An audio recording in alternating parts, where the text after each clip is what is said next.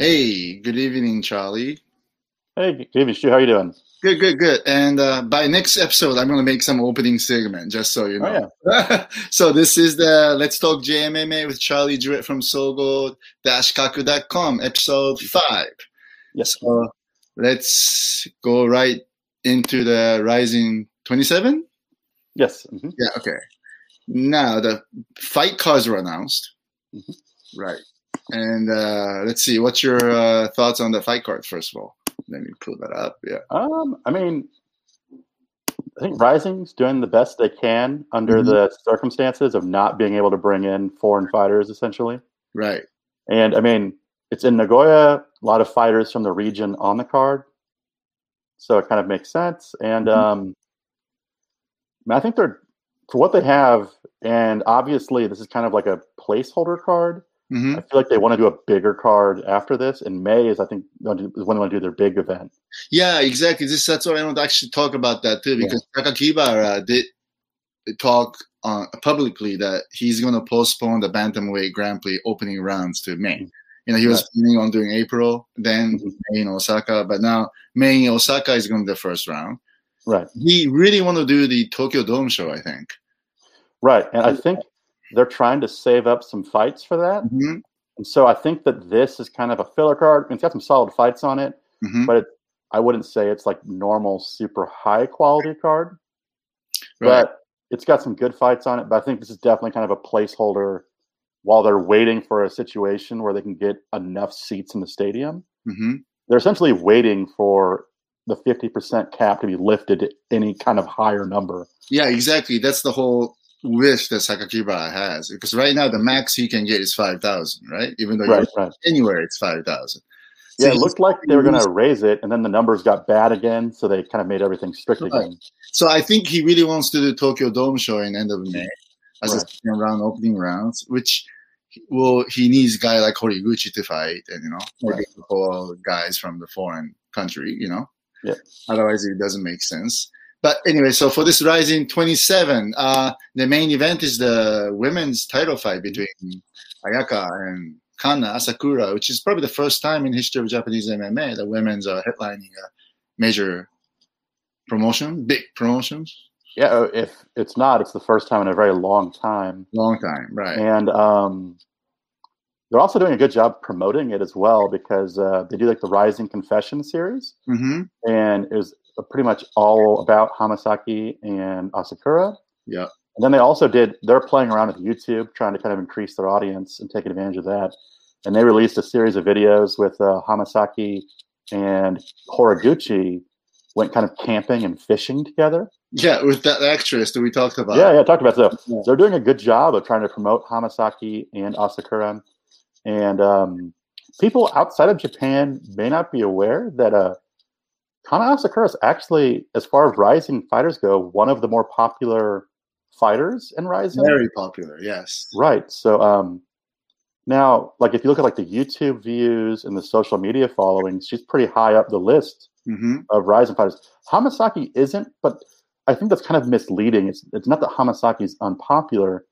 I would say that Hamasaki's audience doesn't normally watch YouTube or use social media. Exactly, that's it. Because now, you know, it seems like a Japanese MMA fans, their brains kind of brainwashed by the YouTube now. They only look at the YouTube numbers and Right. the Twitter followers, but there's set of audience who doesn't really watch YouTube, you know? Right, exactly. Um, she even said so herself, like in the RIZIN video, like I'm not a YouTuber. I don't promote myself. I'm just out here to fight, essentially.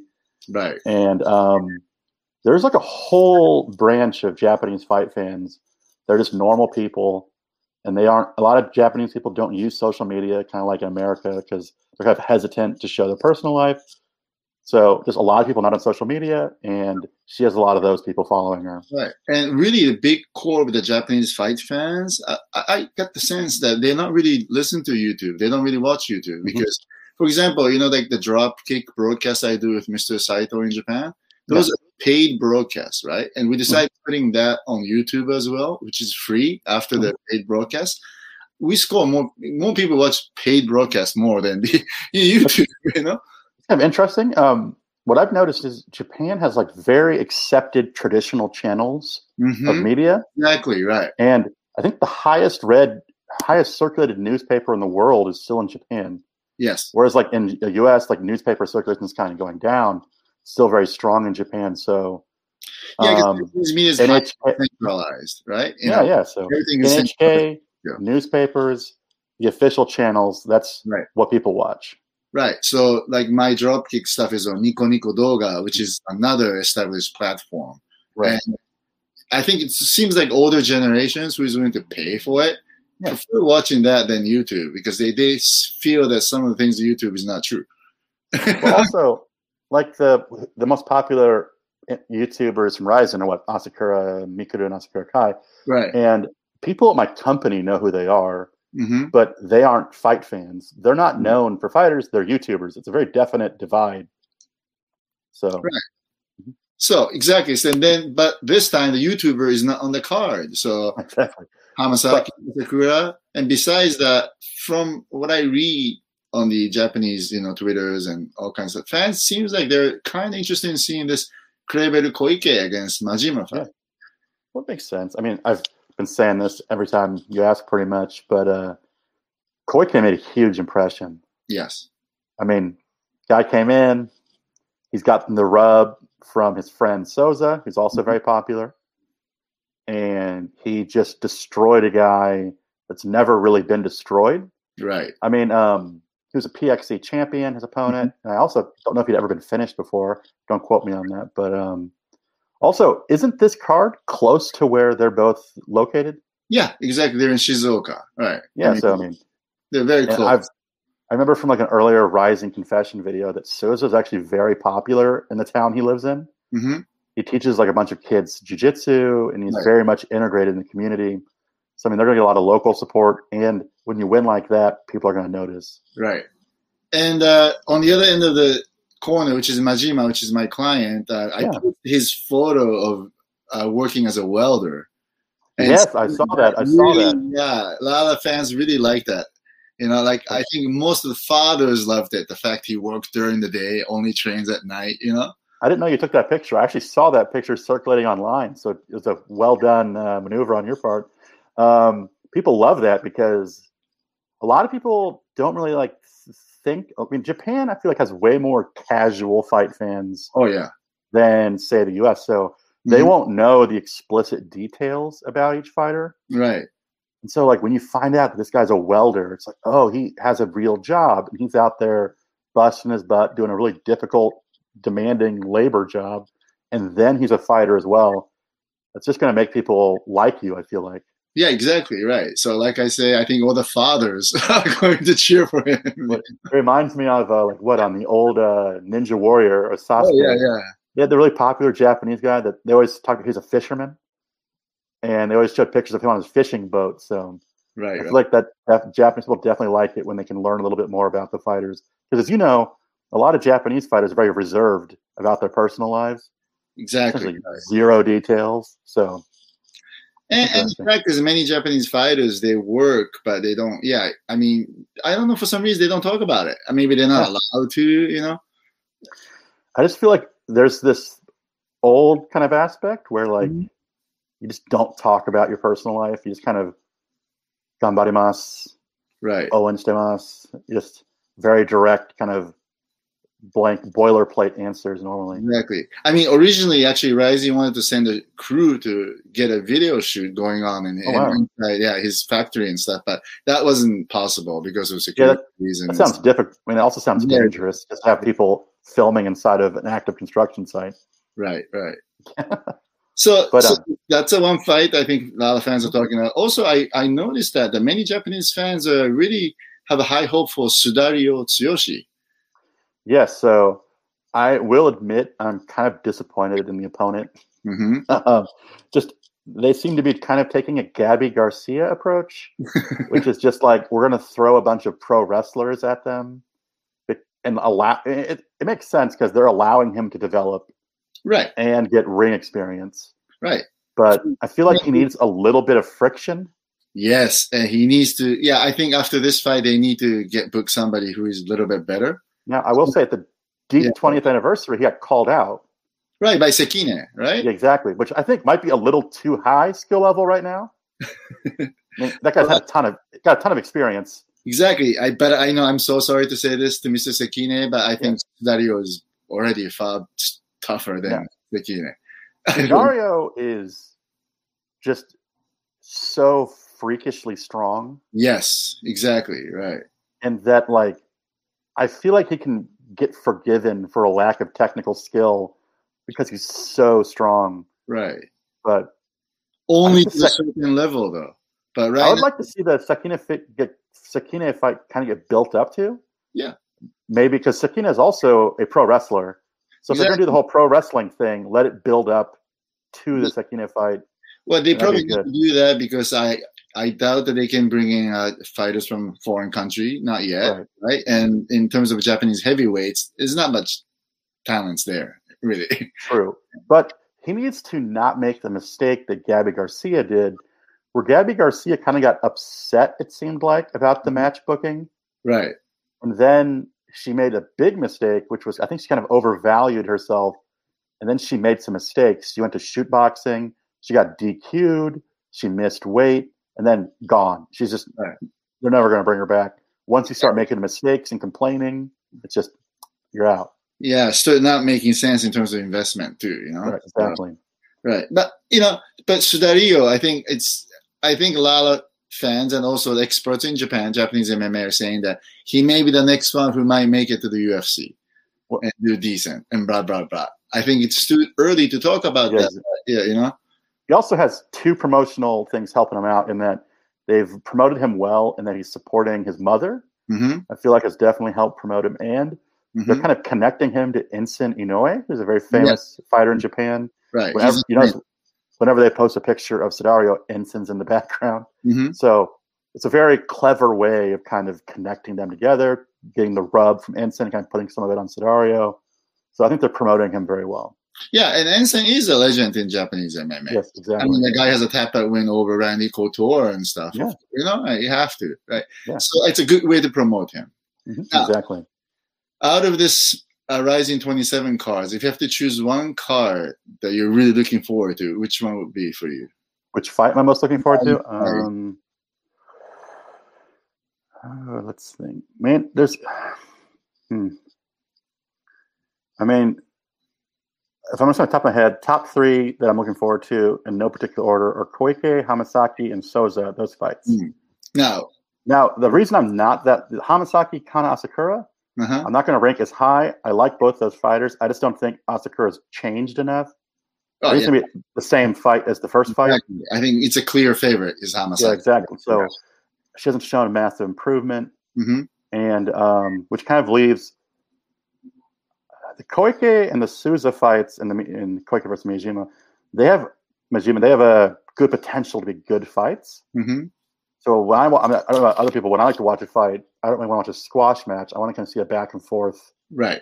affair. So those are the two fights that I'm most excited for. Sure. And the Souza against Tokudome, how do you see Yeah. that going? I mean, I Well, mean, a lot of promoters. I mean, promoters obviously thinks the Souza is going to win. So as many fans, but from what I hear from the fighters in Japan, many fighters are actually picking Tokudome to win this one. Actually, it's very interesting. Um, yeah. Souza's still a giant question mark to me, which is kind of strange to say for a guy with 11 fights. hmm But um, his wins have always been somewhat very dominant wins. But his loss was so strange. And his whole training situation, where he just trains himself at his jiu-jitsu school, I think Exactly. eventually has to catch up with him. Uh huh. Like just the fact that you're only training yourself with your friends, Right. I feel like eventually is going to catch up with you. Uh huh. And he got just TKO'd. I know he broke a bone in his face, but it just seemed like so easily again. Was it Johnny Case? Right. It was Johnny Case Right. Just seemed so he's like his striking was just so bad. I mean, that that fight just left this impression on me. It's like there's a question mark still by him to me. Right. What yeah. So exactly. So, but I think a lot of fans consider that loss as a sort of like an accident. You know. Right. Maybe I kind of pushed some of his brother's loss onto him as well. Because I Mhm. remember when uh, Nakamura knocked his brother out, I was just like, oh, the Souza brothers can't punch at all. They're both getting taken out with punches. But Um, if he gets it to the ground, I think Mhm. it'll be over very quickly. Souza's an extremely high level black belt. Like he's Right. shown that time and time again. Mhm. But if Tokudome can stop that, I feel like he has a chance to win the fight. Right. Although Tokudome's actually background is judo, I believe, but he's a good striker, is what the most of the fighters who has trained with him tells me. You know. told me. So, with the judo background, the cool thing about that is a lot of these jujitsu guys, I've Mhm. noticed, you probably noticed as well, they're really good on the ground, but not that great at getting it to the ground.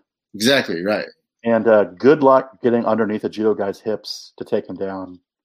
But I mean, anything could happen. And if he somehow rocks Tokudome and gets him down, Mhm. Tokudome's in trouble. But if it's on the feet, I see it going Tokudome's way. Yeah. So let's see, right? And this is going to be an interesting one, right? Oh yeah, So, anyway, so let's go back. To, I want to talk about this quickly about this how uh, Sakakibara talk says that you know we mentioned earlier, but he, he's going to postpone the bantamweight Grand Prix, Mhm. and he actually also talked about Horiguchi will probably fight in Bellator or August or September. Therefore, they would like to book Horiguchi in May event, and I think he's hoping to do Tokyo Dome show at the end of the May. right. Right. Then he's hoping that he can bring in foreign fighters, and blah blah blah. You know. Now, what I heard actually a couple of days before he said that on the streaming, you know, to re- when revealed to the public, he I heard he went to Rise show. You remember the it was Tenshin Mhm. against Shiro, and according to how Sakakibara felt was that the fans weren't too excited about that show. That show was flat, so he feels like okay, maybe we need to wait a little bit. And because the government extended those, you know, requests to, you know, lockdown to March 21st, so he assumes that he's never going to bring. Yeah. Having been to both Rise and RIZIN shows, Mm-hmm. I will say that Rise does a really Rise tries to copy RIZIN Yes, I They- see that. Yeah. in the way that they um uh, how do I say in the way that they do the event. Essentially, they have VV Mei doing her best Lenne Hardt impression. right. They do all of like the fireworks and the entrances. But I will say that Rise and RIZIN have very different audiences. Mm-hmm. Um, Rise is like very young, like college students and high schoolers. Is what it looked like to me whenever I go. That's Much right. younger than a RIZIN show. K1 audience, right? The young K1 audience created by Abema TV, basically. Exactly. They're and they're all, they're all the guys that watch YouTube. I mean, Tenshin's huge on social media, Mhm. so it's just a very much younger. Whereas I would say RIZIN's a more 30s, 40s audience. So that might have been what he was noticing. Were you there when Tenshin fought Shiro again? Or No, I wasn't there. I was at um, I went to one of his fights last year, Mm. and then I went to one of the. Uh, I went to a different one. I went to the um, girls' turn, the women's tournament at Rise as well. Mm. But um, uh, was fans all young people, and there was different definitely it, it it feels very different than RIZIN. It, just the audience, the entire vibe of it feels very different whenever I would go because Mhm. RIZIN almost feels like a family event Mm. when you go. There's like a bunch of p- couples there, Mm. 30s, 40s. People bring their kids. There's like young couples on dates, whereas Rise felt like a lot of like very young, like Mm. college students and things like that.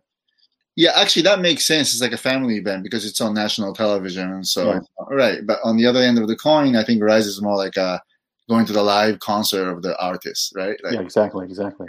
So you can't really compare. No. Also, that's what I. back to what we were saying earlier, I think Horiguchi also doesn't have like an amazing. He's popular on social media, but something crazy. Mhm. But I will say Horiguchi's huge with that traditional audience we're talking Oh, about. big. Yeah, huge. Right. Like you might say, oh, on social media he's close to the Asakura brothers. Making hmm traditional fan base wise, he's way more popular than uh, anyone else in RIZIN. Yeah, and the fact I think when he became a when he beat Caldwell, right? In, and in, I think it was New Year's Eve, and uh, I think that actually made him to the so-called household name because I've noticed that some of the popular uh, TV drama and within the dialogue, some of the main characters are saying, "Oh, Horiguchi wrong?" kind of stuff, you know, Oh wow, really? reading those dialogue on a big popular TV drama. So that's like a household name, right? Status. Yeah. Yeah. And RIZIN has like a shop, and every once in a while they have a fighter come there and Yes. kind of do a meet and greet. And when he went there, it was crazy. It was like they had a video of it. Normally, it's like, oh, there's 20 people outside. Mhm. But when he was there, there was like people lined up all around the block. Like the line was hours long. So it's like he's definitely a very big deal in RIZIN. Right. And but I also noticed that he's aggressively doing so-called collaboration with other YouTube people. Very recently, he was always doing. I think a couple months ago, he started really being active on his YouTube. Very active, right? And um, my question is, so he has the same manager as Kana Asakura. Right Yeah. now, yes, yes. Kana Asakura has been very popular on YouTube. I mean, very, very active on YouTube for a while. So I'm wondering if he's looking at that and going, "Oh, she's getting sponsorship money from uh, what TikTok and things like that. yeah, right. Maybe I should be doing this too." That too. I mean, I wouldn't be surprised. You know, it's the same management, so why not, right? Yeah, so, exactly.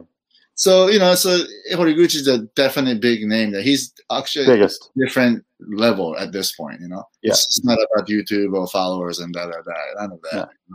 I think even like my grandpa might know kind of Yeah, stuff. exactly. Yeah. He's also been. He's the cover of every time he fights. He's the cover of all the fight magazines. Exactly right. So, so all right. So let's talk about this next subject, which I wanted to talk about is Deep Jewels, Mhm. Sakura, which is I don't know. Yeah, uh, Deep Jewels had the uh, what is it? Uh, Atomweight Grand Prix. Yes. Uh, Sakura, which is a high school fighter who was a clear favorite of the tournament, didn't make weight. Right. And she ended up in hospital. And I did Yes. actually communicate with Mr. Saeki, president of Deep Jewels, that he did actually go to the hospital with her. Mm-hmm. And he did tell me that I sh- he was with her till like 11 p.m., you know, basically having that. TV and blah, blah, blah, you know. hmm Now, And were um, at the or I'm sorry. I, I, were you at the weigh-ins? It's not at the weigh-ins. I don't believe the weigh-ins really. Open to might have. I don't think they're even open to the media. I think they might have just had the Deep Jewels photographer taking pictures and releasing them to the media outlets. Okay. But it sounds like the weigh-ins alone were just kind of a mess. I mean, Amiibo was several hours late and then missed weight, and then uh, her opponent Fujita missed weight initially, then reweighed in, hmm and then Sakura missed weight and said that she was going to lose the weight and come back in a couple of hours and make the weight, and that's when she was hospitalized. So it just sounds like I mean, you know, you know as well as I do, Japanese fighters just don't miss weight.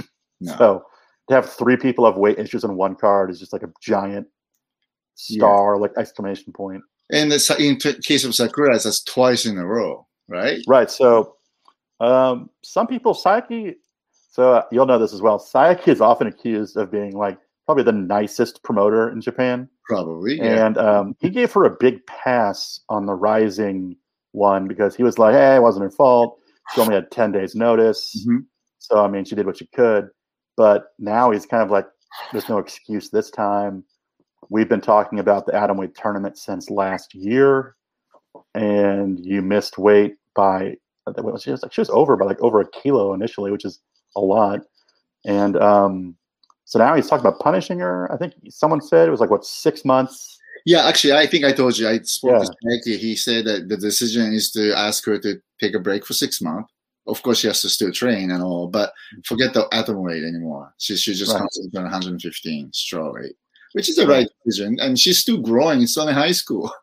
She's exactly. bigger, right? So Plus, I mean, what I'm sure if she does six months and then shows them that she can make the weight, the letter come back down to atom weight, mhm. needs to show them that she can do it responsibly. He was talking about, I saw it in like uh, some news outlets that perhaps he was going to make fighters repo- kind of. I remember back when Invicta has having issues, their fighters missing weight all the time. Julie Kedzie started this thing where she wanted the fighters to take a picture of the scale and mail it to her like a couple days before, just to show that they were losing weight and getting close to their target weights. And I think Saeki said he wants them to like maybe fighters like Sakura to send him a picture of their weight the day before the weigh-in, right. just to show them that they're getting close. When you really think about it, like in UFC, day you arrive, they check your weight anyway. Yeah. You know, that kind of stuff. And and I think Pancrase Deep and Shoot or whatever, when the fighter from foreign country arrive, they will ask the fighter to take a photo Right. and dip in the scale send it to the promoter so they can check to make sure where they're at. you know? Also, one thing that she has going for her is she's very Uh-huh. popular, and so she has that. Go- if you weren't popular and you made a mistake, they're just going to get rid of you. right. right. But when you went to the event, the back of the pamphlet was a picture of her. I mean, she was the promotion for Sky Ticket. On the back of the promotion was a giant thing of her, Mhm. and I actually had a chance to speak to her. She's very involved with the fans.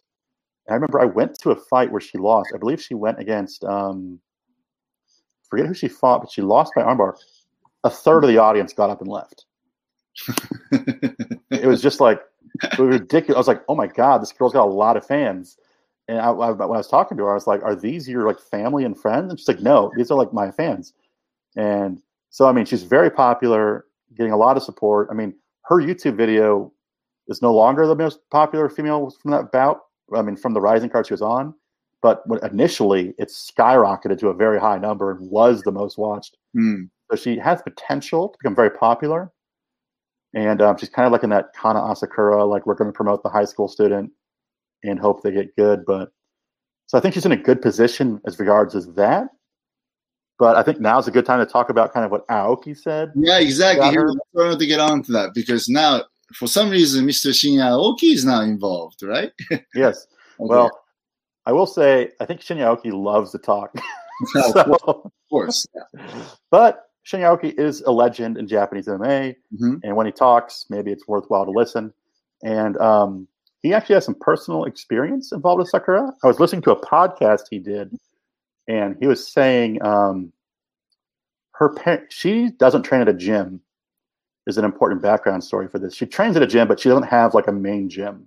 So she doesn't really have an MMA gym to train. Right. So that essentially they call that free in Japan. Yeah, it's a Yeah. freelance, It's basically. very, very rare and kind Right. of looked down upon. Yeah, stable because you don't belong to the group or some kind of organization or gym. you Yeah. know? I would say you kind of have to be an established fighter to kind of pull that off. But um, It has to be a veteran, basically. exactly, exactly. Right. Who has a bunch of friends and he just trained at their gyms and stuff like that. But it's kind of, but um, so her parents approached Aoki and Mhm. were like, "Hey, can you train our daughter?" And because she's very jujitsu based, and Aoki's a grappler himself, so he was like, "Sure, I'll train her." So Aoki started training her, and he was like, "She's not really into it." He thought that she was showing some kind of like mental weakness. She was um, not training as hard as he thought she should. He wanted her to take it more seriously, so he brought this up to her parents, and they essentially got mad at him and were like, "Hey, come on, just teach her the techniques. Don't worry about her mentality." Which I mean, Aoki Shinya is just like Shinya Aoki is just like, I don't have time to waste on an athlete who's not going to do what I tell them to do. Yeah. So he stopped training her Uh-huh. and kind of forgot about it. He was just like, whatever, get out. And then he saw that she missed weight on New Year's Eve, and he was like, that's kind of weird because uh, that's actually a heavier weight class than what she normally fights at, and she missed weight. She probably needs a coach or something. hmm And then randomly, according to him, randomly, like two months later in February, her dad showed up pissed off and started like yelling at Shinya like he's going to fight him, which is almost like insane to me that you're going to fight Shinya Aoki. and his dad is just like goes to his gym and starts yelling at him. And Aoki's still like, I don't even know what he was talking about. The guy was just yelling at me. It didn't make any sense.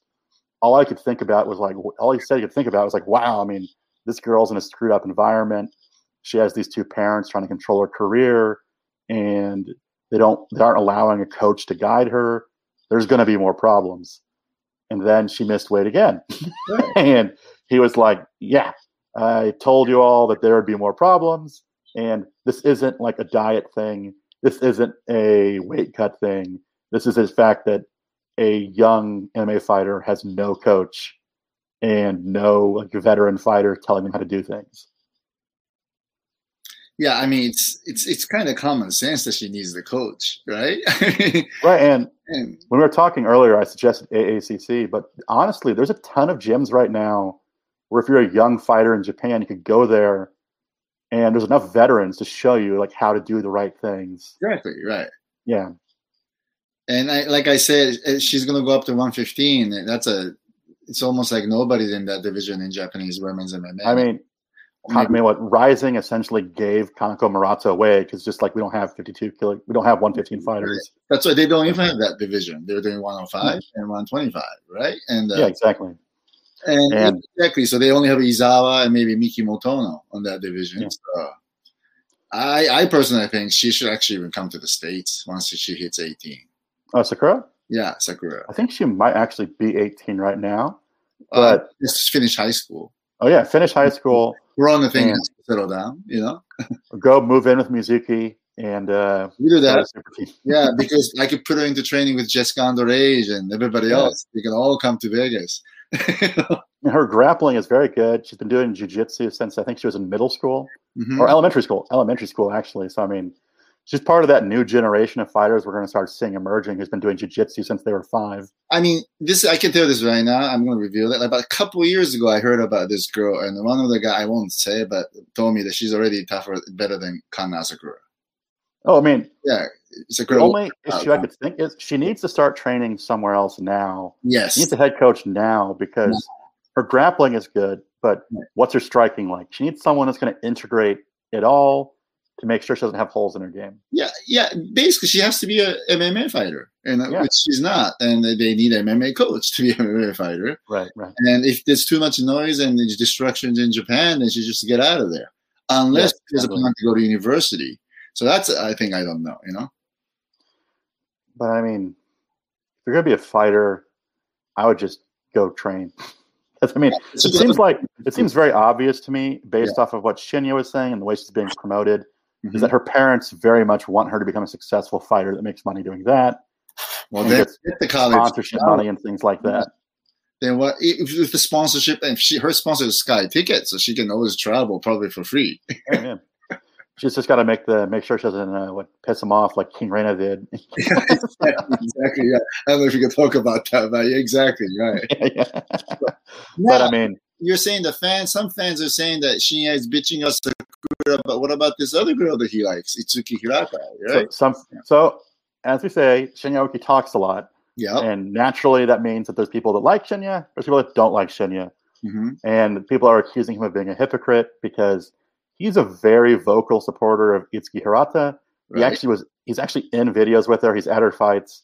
hmm It kind of seems like he's angling to be her manager.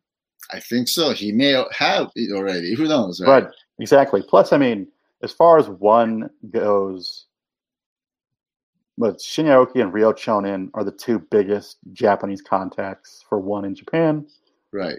Although Chonan revealed that his contract was cut off six months ago, so he no longer works for them, but he's still close. Right. He still has a ton of fighters in his own gym that Exactly. fight there. And um, um, Itsuki missed weight hmm a couple years ago, Right. and she's free now as well. Hmm I mean, she's training at Crazy Bee, which is technically free. hmm And she also, I think, has kind of parents that are kind of a little involved in her and her brother's uh, Yes, like they had that problem in Deep Show, right? I feel like the last criticism about them not being let into the deep show was more about her mom flipping out Right. than her flipping out. So, but in Shinya's defense, I think I kind of feel like the Itsuki situation is kind of different Hmm. because, as I was saying earlier, uh, One FC has a much crazier weigh-in schedule, Right. It's different. and And Itsuki made weight what Right. two of the three times and missed the last time by like Mhm. very minimal amount of weight. right. And And she missed the weight only once, but Sakura missed it twice in a row. you know? Yeah, exactly. Also, it's you got to take into account fighting in Japan. You know that the Japanese promotion doesn't accept missing weight. No. One FC allows you to miss weight, and they just make it a catch weight fight. Right. Exactly. Right. I mean, it's like a Western style in that sense. Yeah, exactly.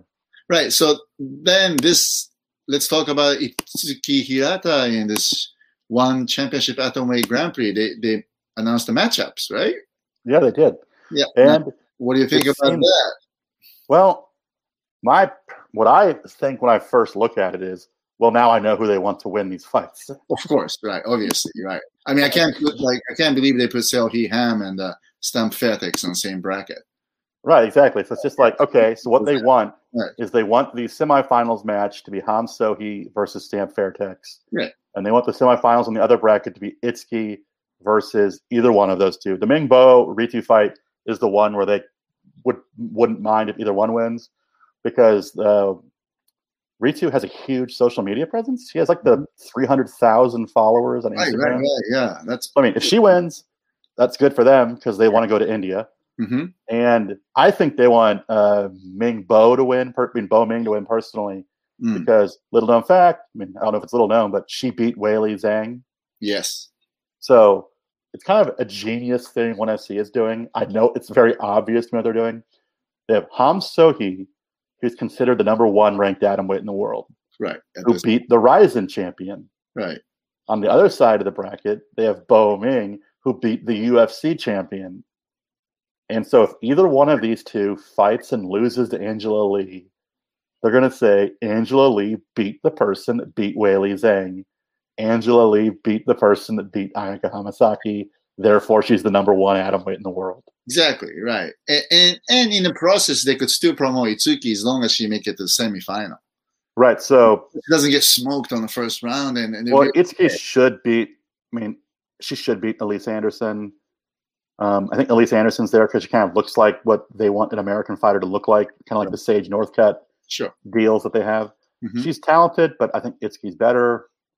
So I expect Itsuki to advance, but I don't see Itsuki beating Mangbo. I mean, the funny thing, if you look at this tournament, a lot of the fighters are undefeated, but most of them have less than 10 fights. Exactly. Ham Right. Sohee and Boming stand out. It's like, wow, these two have like way more fights than the other fighters. And and the, the, competition they faced. Yeah, exactly. I mean, I hate to say this, but all the fighters Itsuki has fought so far are fishes.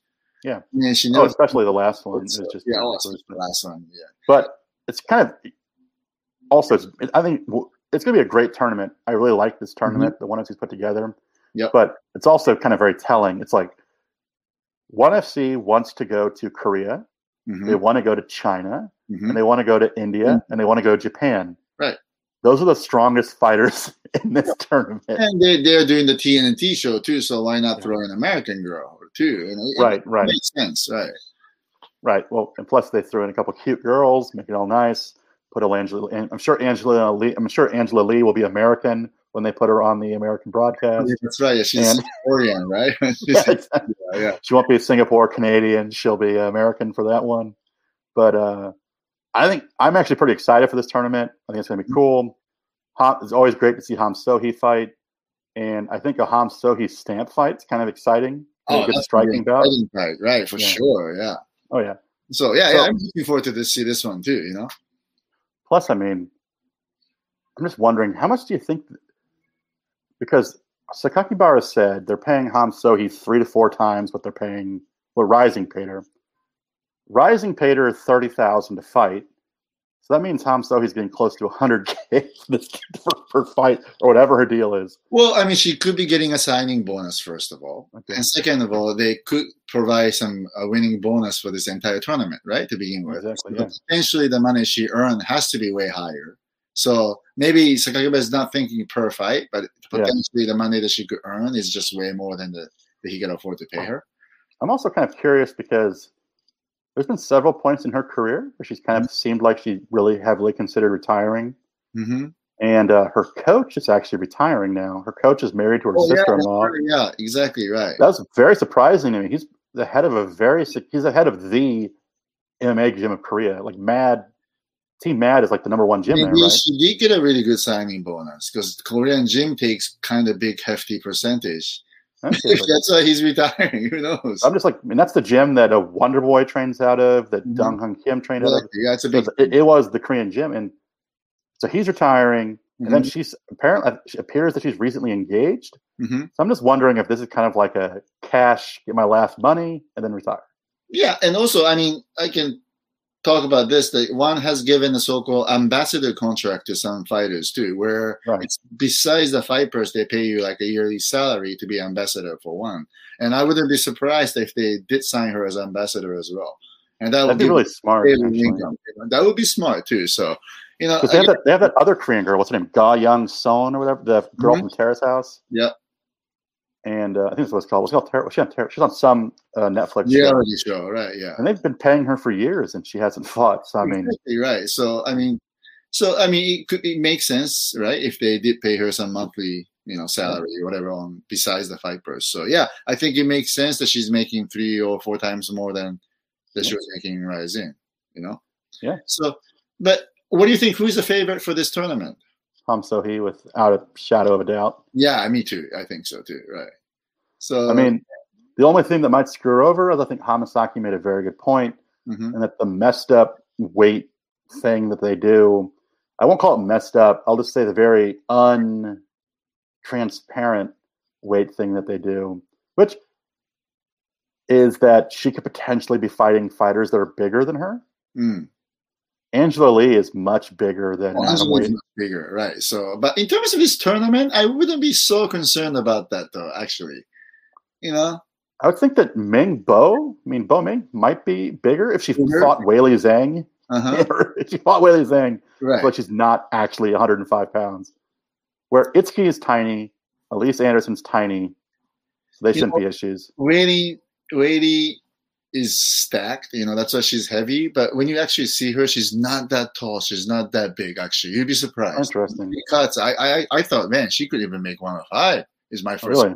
Yeah, of course she probably can because she's really muscular and stacked. But like size, tall, you know, height wise, she's actually small.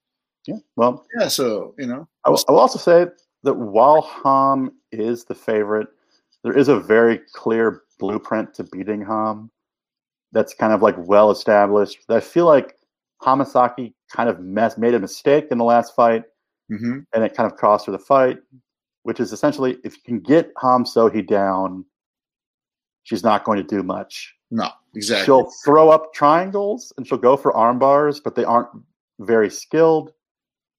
And if you get her down, you can keep her down. It's kind of the issue with Ham. The issue with the last Hamasaki fight was she locked a triangle on Hamasaki and had it on for like three minutes. Like she like hmm. essentially had an elbowed on the top of the head. And if I feel like if Hamasaki kept the fight standing, she probably would have actually won. But so the secret, if one of these people can take Ham down, they might be able to beat her. Yeah. So, so this is going to be interesting, right? Yeah. yeah. All right. So let's talk about the next topic, which actually a lot of people don't kind of forgot about. Is like Tenshin Nasukawa. Is last year actually in September he actually talked about uh, leaving kickboxing. Right. Yeah, and he even said that um, he will have a less than ten kickboxing fights, and he will move into uh, boxing I mean, nobody's really talking about that, man. It's like people talking about that in Japan or Not really. I think Yeah. one of the big motivating factors for him is actually Conor McGregor. I Mhm. feel like he saw Conor McGregor leave MMA, go to boxing, and make a hundred Mhm. dollars. right? And plus, in Japan, um, uh, Tenshin is very popular on social media, very Mhm. popular on YouTube. But I can probably guarantee he doesn't make the money that Naoya Inoue makes. hmm Exactly right. The boxing So- is a different level of income, and Boxing's actually, I mean, I know you mentioned this earlier. Boxing is really respected in Japan. very respected. Yeah, very high level. Like as far as combat sports go, I'd say boxing is probably the most respected combat sport in Japan. sumo, which is a national Oh sport. yeah, mean, yeah, but yeah, of course. yeah, but right. But yes, of course, yeah. That's why you're looking at the more b- higher level, major corporation sponsorship. yeah, I mean, uh, in um, everybody knows who Naoya Inoue is. Right. So Like- let me. I'm going to reveal this because I knew this for a couple of years now. That I, knew for the for years that the the RIZIN had the long term contract with Tenshin. Mhm. So that long term contract will expire end of this year. And in a few years ago, both UFC and One actually wanted to sign Tenshin. And uh, it, it- you might feel it's surprised for UFC to actually go after him, right? Because he only had a couple MMA fights. But Sean Shelby said that he was very impressed with Tenshin's fight IQ. And Mick Maynard actually reached out to me and asked me for his manager's contact info, which I gave to him. So I'm pretty sure they reached out to him. But of course, you know. Well, it's not super because they signed Gokhan Saki. I exactly. mean, they've right. signed straight kickboxers before. Right. So this is not the first time, right? It kind of makes sense, right? Mhm. Then one wanted to sign Tenshin, and uh, Makes more sense. more sense because they were doing the Japan show, and and you be to be surprised. Actually, I was surprised that Isaka Kibara actually gave him okay to sign with one, but with only two conditions. One, he still have to fight for RIZIN to the end of the contract, and two, you just cannot fight in one Japan event. Every other event, go ahead, do it. But one insisted on the worldwide exclusive contract, so that was the last straw broke camel's back kind of stuff. So that didn't happen. Yeah, but meanwhile, I actually heard from his, you know, coaches and people around him that Tenshin feels MMA is a sports that you really need many, many years of training and something you Right. Or learn extras, extras techniques to transform yourself into an MMA fighter. But in boxing, from kickboxing to boxing, of course, it's another transformation, but still, it's a little bit easier. And he feels he has a better chance doing boxing. you know? Well, I mean, uh, makes sense because I remember what Tenshin actually said. I believe was he wanted to do boxing, and then he wanted to do super fights with MMA fighters Right. under kickboxing rules. hmm So he kind of thought that he saw this new avenue for himself where it's like, hey, I can fight. Essentially, he said UFC champions. I don't think he understands that the UFC doesn't co promote, but was like, I could fight have uh, world champion MMA fighters in kickboxing matches while being a successful boxer. But um, I also probably think that what kickboxing is probably boring him right now. That who's there left to fight besides Takeru? Like, Takeru, right. That's why they tried to make the Takeru fight happen this year because if it doesn't happen this year, it's never going to happen because he's going Yeah. to boxing, right? And uh, I'm actually going to a little bit farther into uh, the rumors I'm hearing that from next year he's going to be signing with the you know Teiken Promotion, which is a deep, powerful. uh, which is when they work with Naoya Inoue. Exactly right, and also Yeah. Ryota Murata, which is another big name household, you know, Japanese world boxing champion, and uh, you know, powerful uh, promotion like Teiken. Yeah, I think they and they also they have, uh, they have a ton of world champions and Exactly right, they actually have like a well, I think you're gonna mention this, but um, right. And the Yeah. what I'm they have TV deals. yeah, I, I heard that uh, Teiken might even give him a, a title fight right off the bat, which is a Japan title fight, which is a great way to promote Tenshin, right? Right off the bat, give him a title fight, you know. But the So I was actually yeah, go ahead. you might know about this more. That seems very in keeping with kind of Japanese boxing. hmm Whereas in the U.S., the norm might be, hey, give the guy a couple warm up fights, build him up to a title fight. Where Japan, at least the Naoya Inoue model was, get this guy a title as soon as possible, hmm and then get him to another level. Like him, make him the Japan champion, make him the Asia Pacific champion, make him a Right. world champion as Exactly. quick as possible. But you know, he- he- here's a, another point of view: is that even though you're a Japan champion or Asia Pacific champion in the boxing, you don't make better money than RIZIN. Actually, uh, it's you can really support family with that kind of fight purse. Well, But for Tenshin's case, if he goes into boxing, I can expect him to score bigger sponsorship than Ryota Murata, you know, which is on national TV commercials and stuff like that, because he already have a side games and he's going to make a lot of money on the corporate sponsorship, so he doesn't have to worry about the fighters, you know. well, I mean, what boxing? What the whole thing is, the top card makes what probably over ninety eight percent of the money. it's just like once you're main eventing these pay per views, you're gonna make a fortune. Right. But- And he has a potential to do that. And he can he has a name in Japan already, right? So if he It's also he's young enough, and it's also kind of the smart business move because very smart, right? with the Mayweather stuff, he already went. He was training in the U.S. Um, was he training at a? What was he training at? Was he training at a Freddie Roach's gym? I don't remember where he was training. Yeah, for a little bit, right. And then I think VV Mei actually went. She was his English translator. Oh, okay. Right. Yeah. Yeah, but um, uh, it's, a smart move Yeah, yeah. And he's because I mean, his coaches are really uh, into looking at the overseas training environment. He goes there, you know, a couple times a year and, Yeah. and check out. So I can see him doing pretty well in boxing. You know, well, I mean, kickboxing has a definite ceiling. I feel like the and um, uh, financially reward wise, and boxing is just another level over here. So Oh yeah, and exactly. And let's say theoretically, if he cannot fight Conor or UFC champion in boxing, he could still do another super fight in Japan, which would make him a lot of money. You know. plus, I mean, you get the impression like Tenshin wants to be a superstar. hmm He wants to be that level of celebrity. Like you watch like Ayaka Hamasaki interviews, and she's just like, "I want to fight the best in the world. I don't care about being on YouTube." Where Tenshin's like styling his hair, he's doing all Yeah. this stuff. He's doing collaboration videos on YouTube. He wants to be a famous superstar. Right. And he's just this is the next just a YouTuber though. I mean, he's really a, a household name too. You know. Oh, um, as far as RIZIN participants go, Mhm. I would say that he is the most known name He has from when I talk to casual people. Yeah, he has to be right. Yeah, with diehard MMA fans, it's Horiguchi. With just casual fan base, it's Tenshin. Right. And you know, when Tenshin has affairs, that will hit the major Japanese national magazines, right? But when Uh, Lucky affair, probably not, you know, kind of stuff, you know. yeah, my wife was Team Asakura Kana on that one, so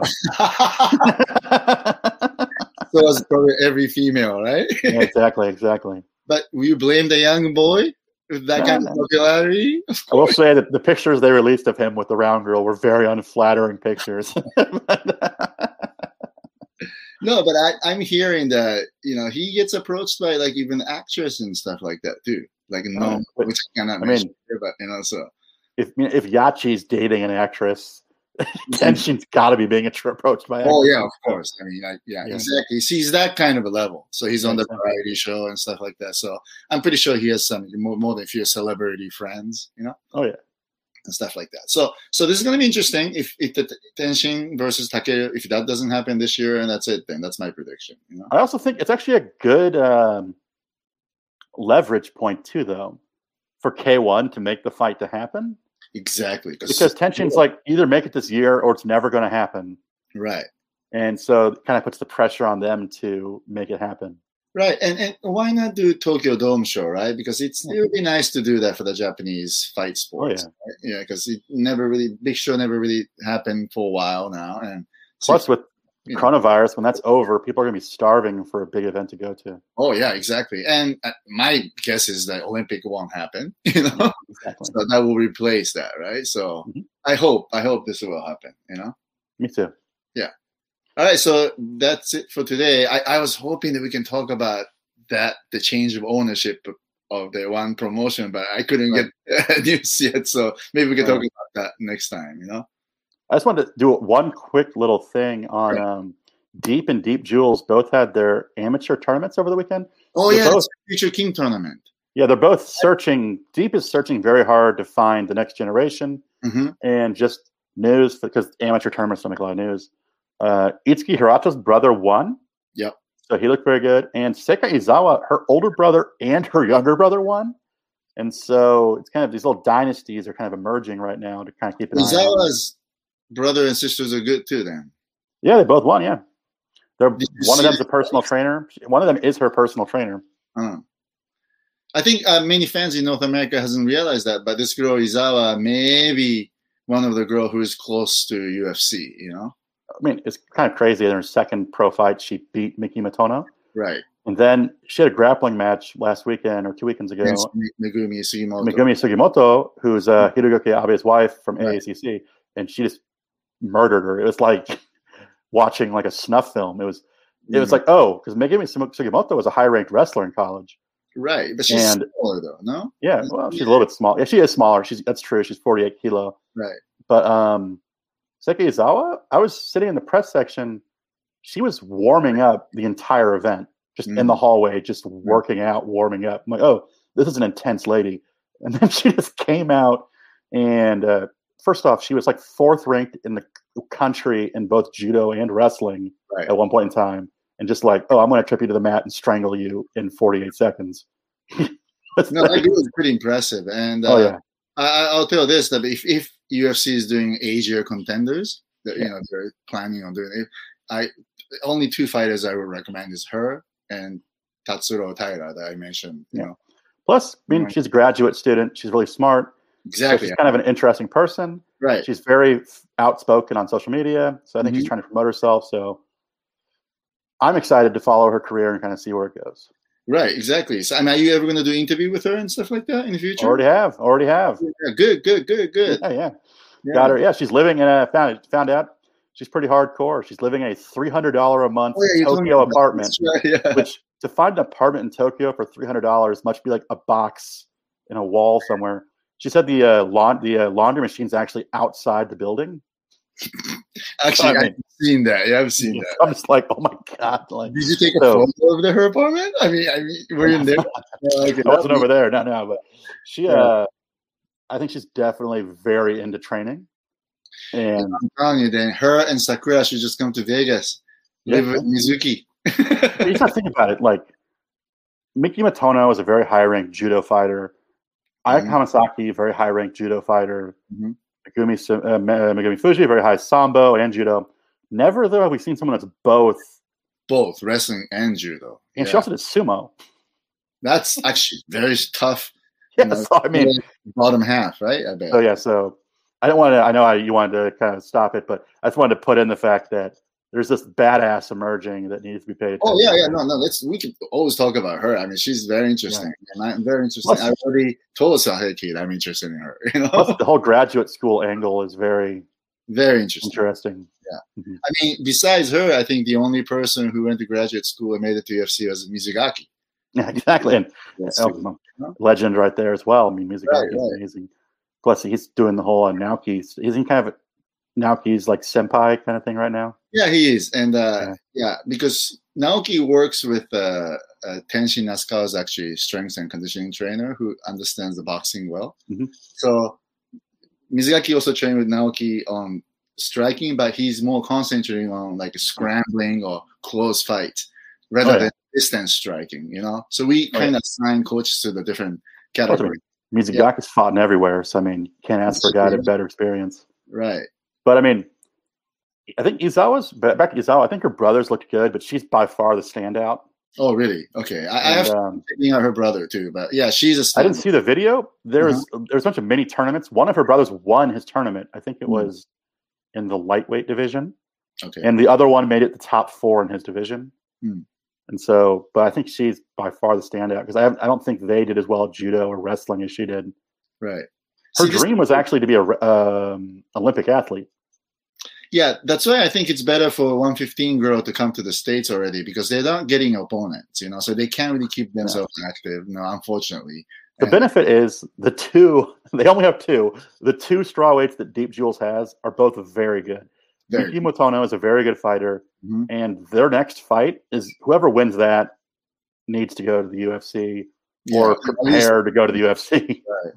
Or I mean, at least the RIZIN. But even though you go to RIZIN, if they can't bring in foreign fighters, it's not much competition there for girls. well, that's what's going to be. They'll essentially go to RIZIN, and they'll just have to fight a constant stream of foreign fighters that are brought in. Where Seika Izawa's grappling is so good that I would like her to go see developer striking a little bit.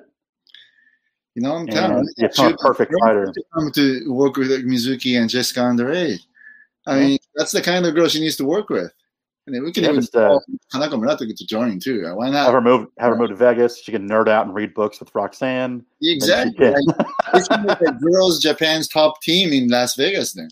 Yeah, that'd be amazing. Yeah, Throwaway. they could all live in what they could all live in Sterling's attic. And I'm not sure about that. I got to talk to Aljamain about that because he's concerned that you know yeah, yeah. we're not really cleaning the room well. So Oh, well, she's got to be careful now. She's uh, sleeping in the attic of a champion.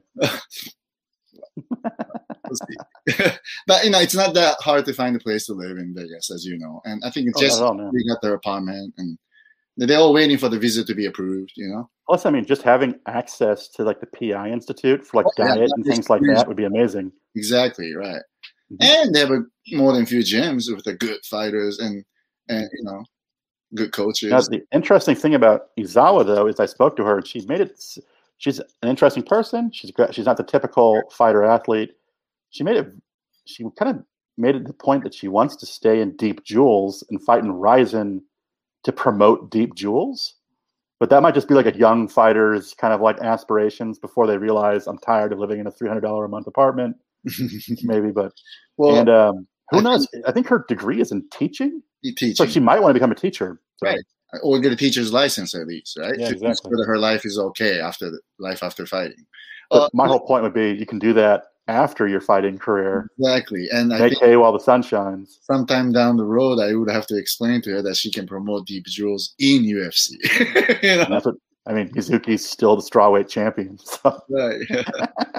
so Yeah, so I mean, Yeah. yeah, I, I'm very looking forward to see her develop well next, you know, even by end of this year. And mhm, mhm. if they can't really make her active, I would have to really convince Saeki to get her into the UFC, at least the contenders if they're doing Asia contenders. You know, I just there's just no 52. I mean, the only 52 kilo fighters in Japan, 115, aren't in deep jewels. I mean, Emi Fujino's and Pancrase, right? and no one else fights that division anymore. They all dropped to atom weight.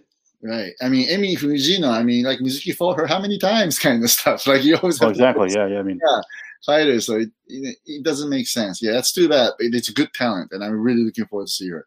oh yeah. you know. Mhm. All right, all right. So let's wrap this up. It's a one hour exactly. Perfect. Perfect. all right. So we'll talk in two weeks, Charlie. Good. Good. All right. Talk to you then. Thank you. Bye bye.